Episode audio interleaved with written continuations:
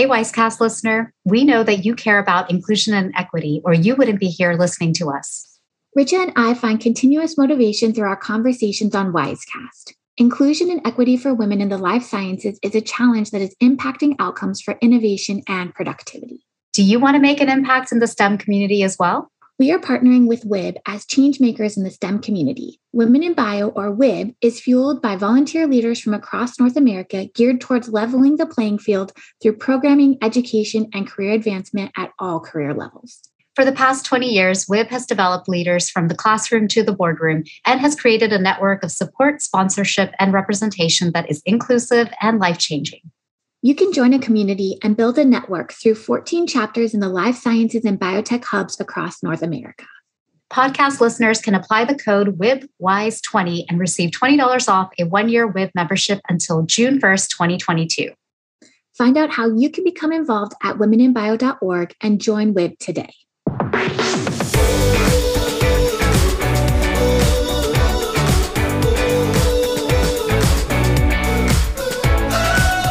To WIB by Wisecast, the podcast for women in STEM and education. I am Dr. Amber Miller. And I am Dr. Richa Chandra. In today's episode, we are talking about tentative language, how we do it, why we do it, and how to overcome it. Before we unapologetically dive into that, Amber, how did you dress for success today? Well, since I knew we were going to talk about tentative language, I wanted to project as much confidence as I could. So I'm wearing this black tunic top with an exposed zipper in the back. So I feel like it gives a little extra edge and boost, and red and I mean red, like candy apple red leggings um, that are a little bit nice leggings. So they're not just like your standard workout leggings. Um, and since I felt like what doesn't project confidence like black and red? Um, I left my hair down so it's a little bit edgier. I feel like if you saw me on the street, you'd be like, that lady is projecting and exuding confidence from all her pores. But what about you, Richa? I'm not going to mess with you because I feel like mush compared to the way you described yourself. I went with a more tentative expression, if you will, of clothing. So I walked into my closet today and the clothing cognition thing was, you know, was playing a role there. And I, I thought of what is the most tentative, soft, forgiving um, type of clothing I could wear. And it's my, I wear these oversized black leggings. I don't even know, it's so unflattering, but they're just so comfortable. I can, you know, eat whatever I feel like right in these. And then I have this like really soft, um, flowy uh, H&M shirt. I just think that they have really good quality fabric that's that's comfortable and soft. So I don't know. That that kind of channels into what we're talking about here today because we come from it, you know, with a perspective that it's okay sometimes to be feminine. And we've been talking a lot about that in recent episodes about maybe we shouldn't be, you know, just kind of making everything masculine be the best, right? If we're going to make changes in society. However, we also have to confront that we don't live in that type of world. And I think that our guest does a great job of pointing that out to us. So today we are joined by Robin Toft, and she is the Global Sciences and Boardroom Diversity Leader of ZRG Partners LLC, where she combines a deep inside knowledge of the life science industry with a passion for building game changing management teams. Robin has placed hundreds of executives from VP through CEO at board level innovative led companies in the life sciences. A champion of diverse executive teams, Robin has built a reputation for recruiting women and underrepresented candidates into top roles and overcoming unconscious bias in hiring. Prior to funding Toft Group Executive Search in 2010, Robin served 20 plus years as a biotech executive, including, and we're just going to name a few, Senior Vice President of Global Commercial Operations at Roche, Vice President of Virology at Roche, and Executive Vice President of Marketing and Sales at Virologic Inc., which is now Monogram Biosciences, a San Francisco startup where she was instrumental in the company's first product launches and IPO. Having successfully sold Toft Group to ZRG Partners in 2019, Robin co founded We Can Rise Incorporated in 2020, committed to inspiring high potential career women to confidently reach their potential and working collaboratively with men to build healthier companies that change the world.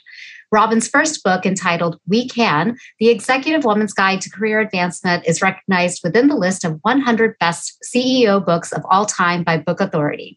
We Can provides the confidence, language, tools, and practical advice for women to design and realize the career of their dreams. Both We Can and Robin's new book, Ignite Your Board Career Board IQ Playbook, co authored with We Can Rise co founder Ron Giannotti, are available on Amazon. We Can won gold for Best ebook in the International Business Awards. In the American Business Awards for 2020, Robin won gold in three major individual categories of lifetime achievement Maverick of the Year and Woman of the Year. She also won gold for Most Innovative Woman of the Year in the Women in Business Awards for 2020. Robin has been a finalist in Ernst & Young's prestigious Entrepreneur of the Year awards in both 2018 and 2019. And if you weren't impressed yet, you soon will be. Welcome, Robin. Thank you so much, Amber. It's really great to be here. Thanks so much for joining us, Robin. We're going to start off today by setting the stage. We're going to go through some definitions and types of tentative language. That's our, our main topic today.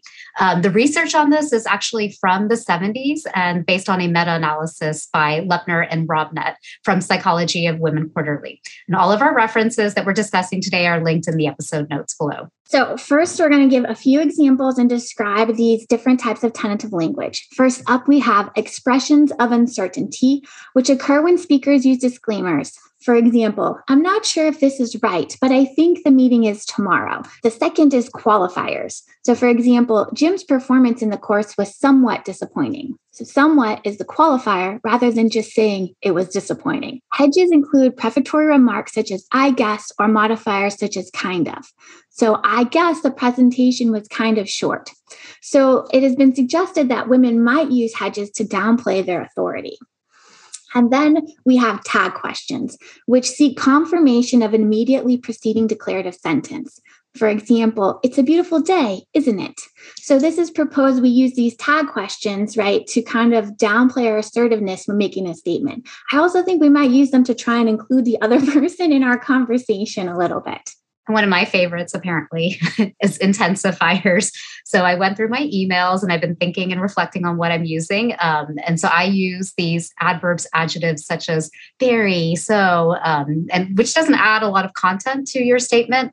Um, super super is one of mine and it wasn't even one of the examples. I'm super excited about this. This is super resonating with me um, just to sound a little bit friendlier and more approachable but I don't think that you're probably as guilty. Probably there we go. There's one more as as guilty of this as we might be, Robin. So, do you have examples of where you might use tentative language or examples you've heard?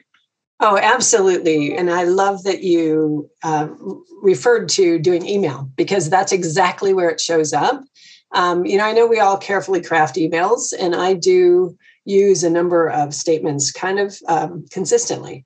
So, kind of being one of the the uh, softeners that we just uh, spoke about. So, one of the things that I say is I start with, I'm not really sure what you're looking for, however, dot, dot, dot.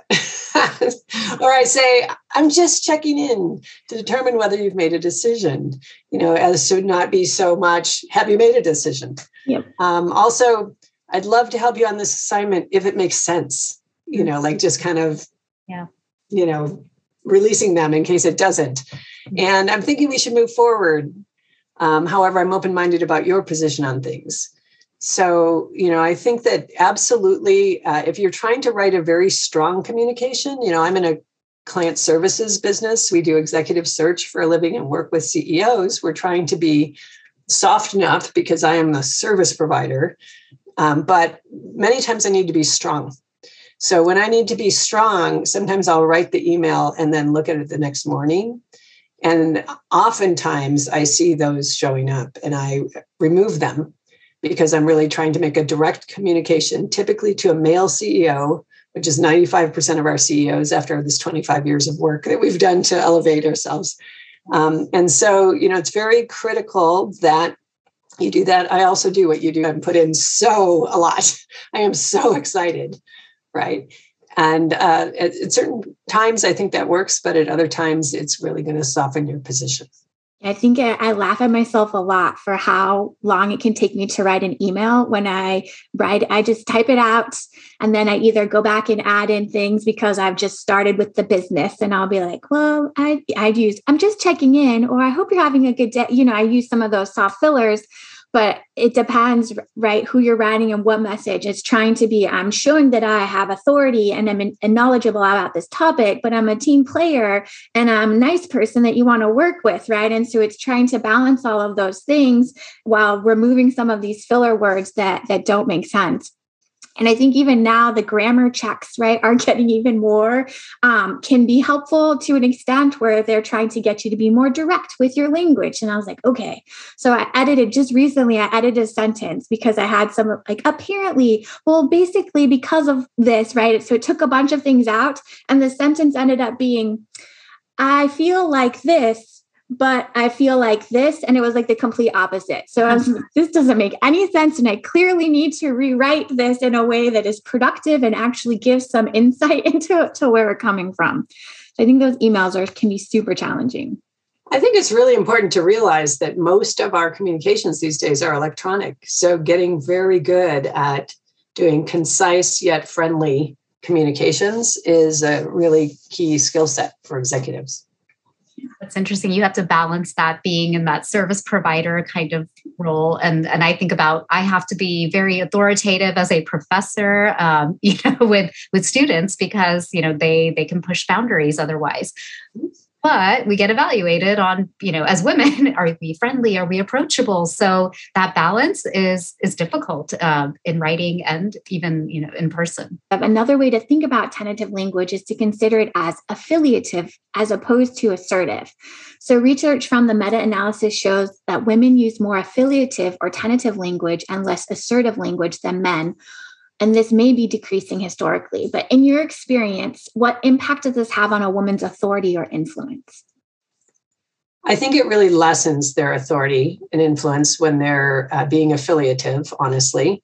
Um, you know, it's very critical that uh, when you express yourself as a woman, that you're very confident about your accomplishments. That's the one thing I speak about a lot, uh, creating value and asking for opportunity and being very factual when you do that.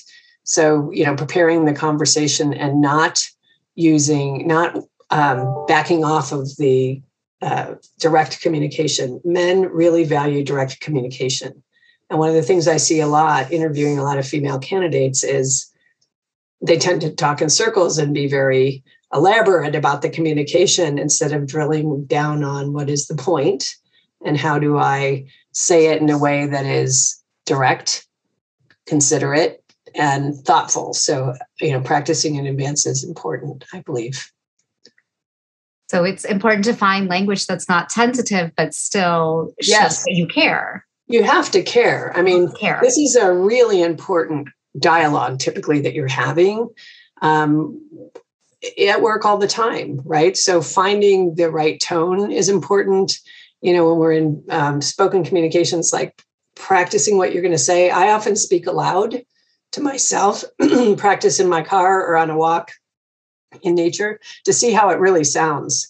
And you'd be surprised. Um, you know, it could sound too tentative, it could sound too direct.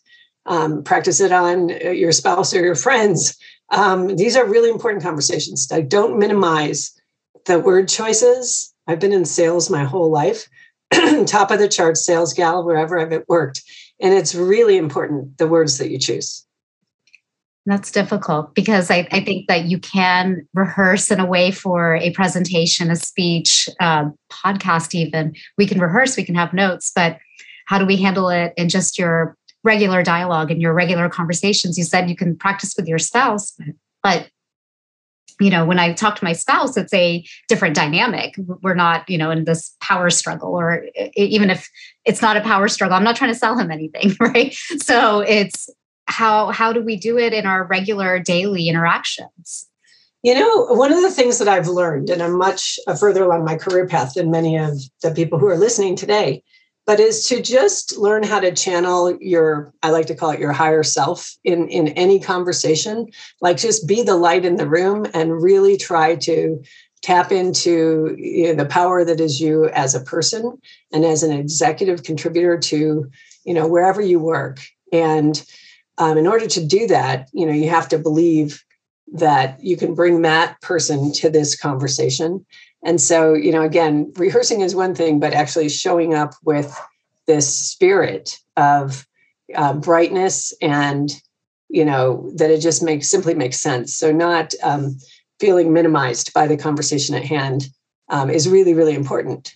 So word choice is one thing but actually the spirit which you bring to the conversation is the other half I like that ch- channeling your higher self. Um, I have been accused in the kitchen of using my professor voice. that's what I am. Not your higher self. right? my husband's like, do not use that professor voice. Correct. Correct. I like just just bring joy to every communication you're mm-hmm. having, and that sounds.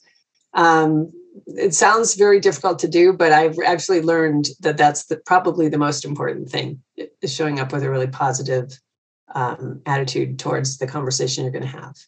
So then, do you change channels in a way at all? I know you're bringing the joy, you're bringing that higher self. Do you speak differently with men versus women? Um, different contexts, whether you're with with superior subordinates, socially, professionally. Yes, I would say absolutely. So, um, if you're speaking to a superior, you need to really turn on the executive polish and the executive presence, and you need to choose words that are direct I mean, really direct, um, kind, but direct. and so, you know, not a lot of the uh, flowery stuff around the edges. You really have to uh, go straight to the point. And I can't say this enough. Yesterday, I was interviewing a, an exceptional person on paper. I mean, it was like a 10 page uh, resume of every award that's ever been won. And she was a clinician, uh, MD, PhD, MBA, you know, all of this. And I said to her, you know, can you, you know, I, I have a really long history of, you know, of your story. Can you just give me the three to five minute concise story of you? She said, Oh, yes, I'll give you the cliff notes. And then it went on for 20 minutes. So never be the person that does that, right? Like be the person who learns to speak directly about yourself, about your accomplishments, and about what you're trying to communicate in any given conversation. So extra words do not work when you're speaking up to um, to subordinates people that work for you a lot of times you have to be a little more thoughtful and um, kind of couch your remarks further so that it's not as um, as difficult for them to hear it. So i'm really favorable towards um, understanding how they're feeling and how they're receiving uh, the information that you're trying to convey and you know they are nowhere near as far along your career their career progression as you are. So being very careful i would use a lot more of the um, affiliative language with people that are subordinate to me. Um, social events um, i'm very much myself and i can be very assertive and confident and people expect that of me so i kind of show up that way.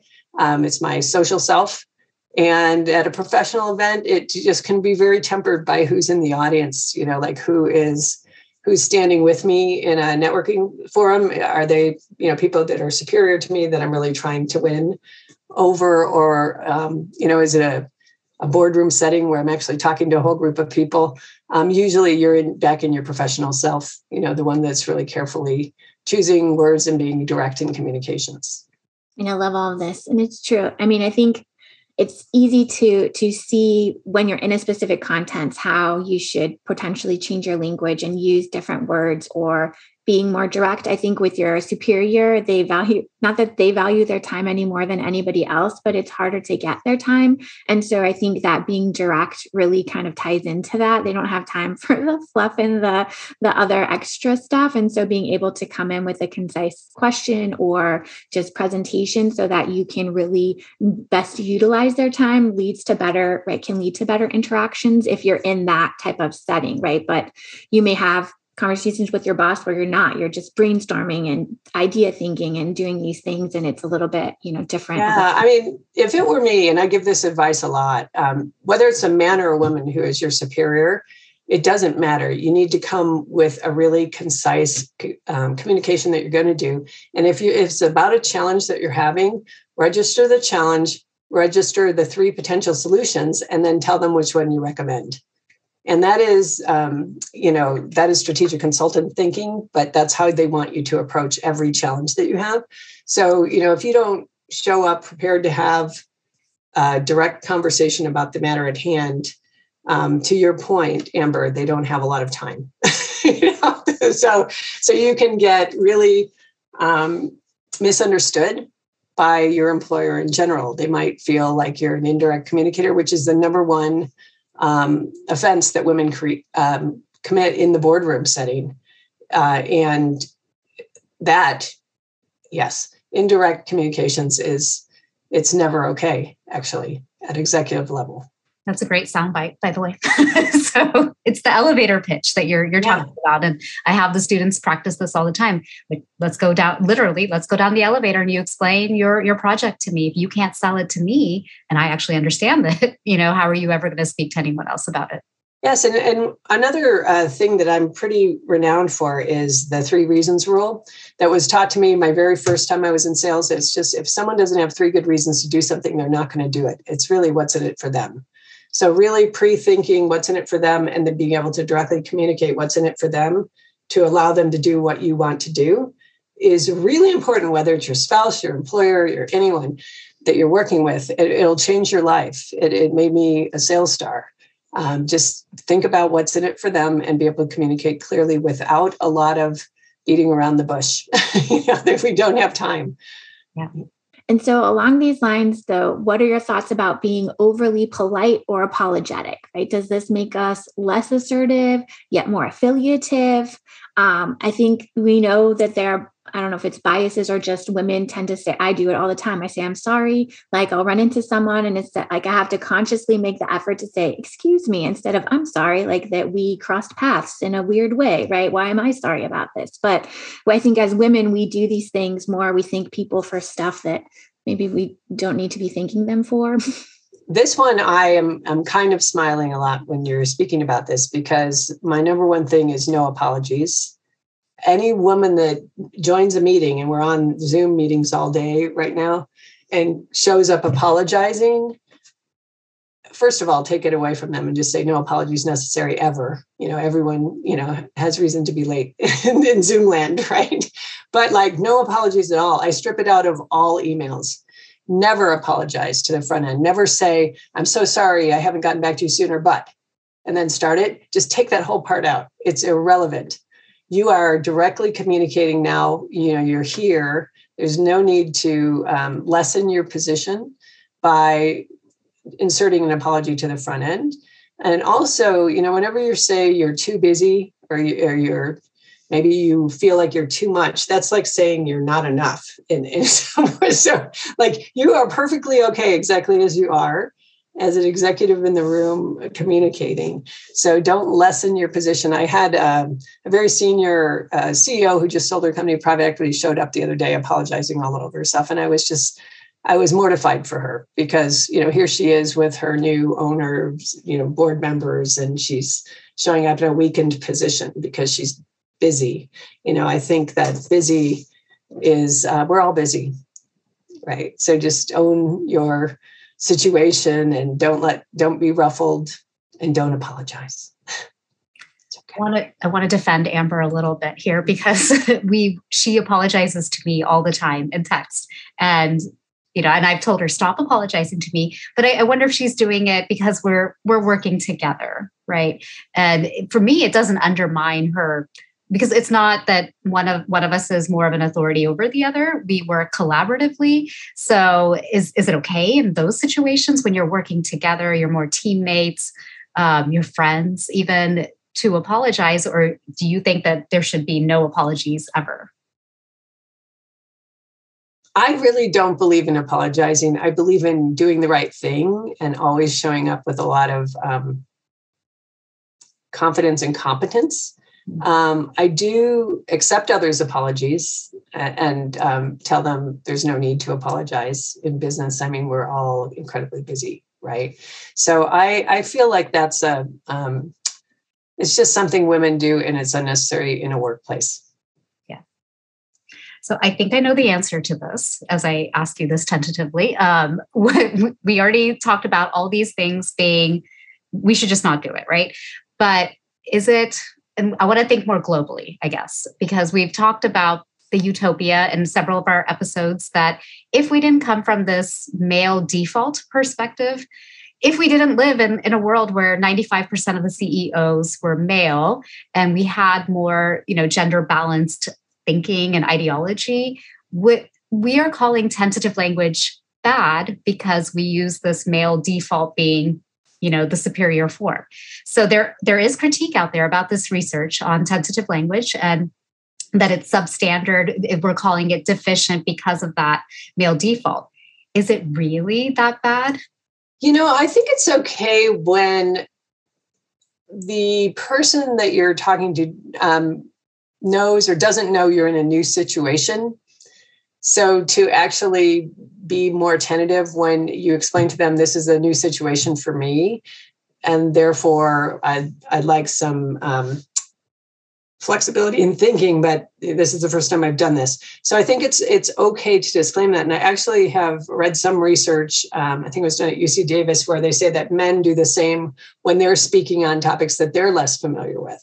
So it's not uh, strictly a female or male thing. It has to do with how familiar you are with the subject matter at hand. So, um, so for instance, if uh, women were con- um, commenting on how to repair a car, they would be very tentative about that because they don't necessarily know, and it's the first time they've had to do that. And similarly, if men were talking about you know making some amazing dish in the kitchen, they might be more sensitive or more um, tentative about that. So I think that that's okay, you know, and it's really subject matter dependent to express that if if if that is indeed the case. But again don't don't lessen your position if it's unnecessary. You know if you really are competent don't suggest that otherwise right? So kind of going back to the types of tentative language you know so we we we didn't really delve so much into tag questions right? Uh, which i just did. So tag questions the the research also shows that that that keeps others engaged in conversation. Is there some benefit to using that type of language in that affiliative manner? I actually think that's beautiful to be able to include another person by asking them their opinion in whatever fashion you do that at the end of your statement why not? Um, I think that that's a natural gift of a lot of female executives because they are more inclusive and more team based often than some of their male counterparts. So, one of our greatest assets in a workplace is to really build bridges and make uh, rooms operate better because we're present and and um, really get all voices speaking. So, I actually feel that that's a strong. The tag questions actually really uh, can be useful in any circumstance. And I think we're a lot more likely to use them. And I don't think that there's any um, negative aspect to that.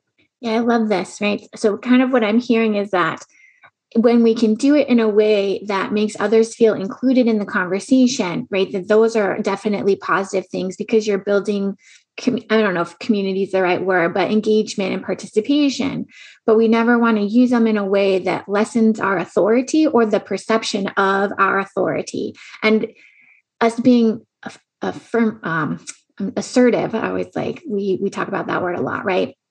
Kind of sometimes makes us uncom- uncomfortable. It can make some women uncomfortable, but I think just living in that space a little bit more, where you know your worth and know right that your value and your level is here. And by saying these things even though you're not meaning for them to decrease your your level of competency but that's how you become perceived right? If if we start overwhelming our conversation with some of these tentative words or languages.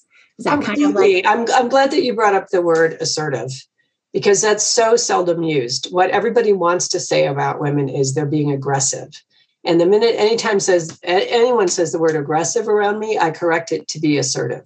So it happens a lot with men. They'll say, Don't you think this woman's being very aggressive? And I'll say, You mean assertive? And I really would wish and hope that everybody on this meeting would continue to do the same thing. It's a it's a very important differentiation. Assertive is a fine thing for women. And men have been assertive all their lives. That's how they're ended up in the C-suite. So you know we need to do that. I'd like i'd like to spend just a couple minutes speaking about how men and women differ during um, an executive recruitment discussion because i think it's really um, related. So when we call a woman about a, a, job, I'm sure a lot of you have heard the research that they will not even um, feel like they can apply unless they meet 100% of the requirements that where um, men will apply at 50%. That's very true. But the first thing they say when you call them, if they even take the call, is they start telling us why they're not qualified. And that is the complete reverse of what a man would do in the same circumstance.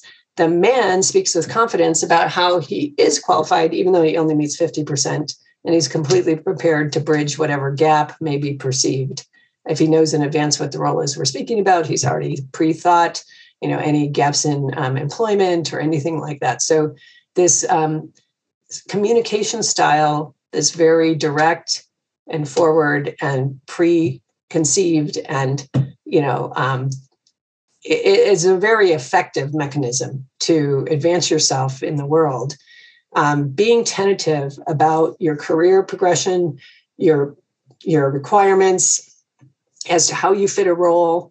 And trust me, there is no perfect candidate ever for anything. We're lucky if they meet 50%, and we're really lucky if they meet 80%. So never take anything um, as as you know immediate this is what you must have i mean it is it is completely variable based on uh, the role at hand and the person that you are 70 to 80% of why someone um, hires someone is that they actually like their personality. so we call it the cultural fit, that they feel that you'd really fit into this organization. And a lot of that comes through communication style.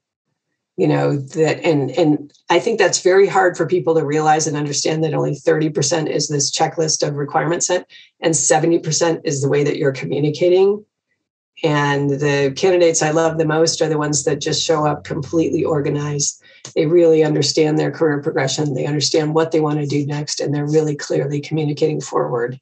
I mean, all of those things without any tentative tentative words or hedging or you know being very very thoughtful about what they want to say and communicating well I think that's the, the big takeaway. There's there are forms of tentative language. Never apologize. We we should completely get away from, but balancing some of the affiliative aspects of it and being likable uh, while being concise, all of that, and, and tapping into that higher self. I think that that would be my biggest takeaway is just to channel that part because if you are confident in that space and you've been successful, you can just go there, be authentic, and communicate well. Yeah, I think you really have to manifest what you want to see happening in any given instance, right? You really need to um, think about it in the morning about what you'd like to have the best outcome to be, and then you know be in your best self when you come into that meeting, and just believe that it's possible. You have to believe that the outcome that you want to see, and you should know what that outcome is before every meeting that we have as a team with our clients.